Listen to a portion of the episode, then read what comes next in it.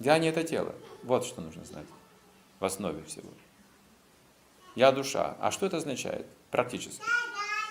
Смотрите, я не мужчина, я не женщина. Я не русский, не казах, не американец, не индуист. Ведь это все телесное. Я не ученый, не глупец. И профессия к этому не относится. И вероисповедание к этому не относится. Если мы говорим о душе, то кто она? Мусульманка или христианка? Бог, он мусульманин или христианин? Видите, мы не знаем ответа.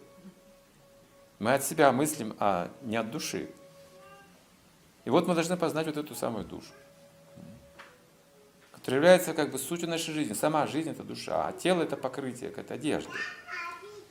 Одежда состарится, мы сменим ее. Та новая одежда, потом тоже состарится, мы тоже сменим на новую одежду. И так происходит, это вот вечная душа, она связана с воплощениями, пока имеет вот эти материальные желания. Это воплощение как бы наших желаний прошлой жизни. В итоге, в, в конечном смысле, потому что желания могут быть неправильные, могут быть греховные. Тогда я должен получить нежеланные результаты, потому что желал плохого. Видите, но желание определяет эту вещь. Я не желаю наказания, но причина наказания мое греховное желание. А само наказание я уже не желаю, но получаю. Видите. Все равно в итоге желания мои были причиной всего этого.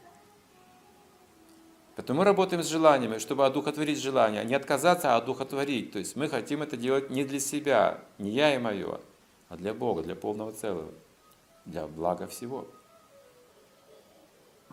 Вот это человеческая жизнь. Вот она.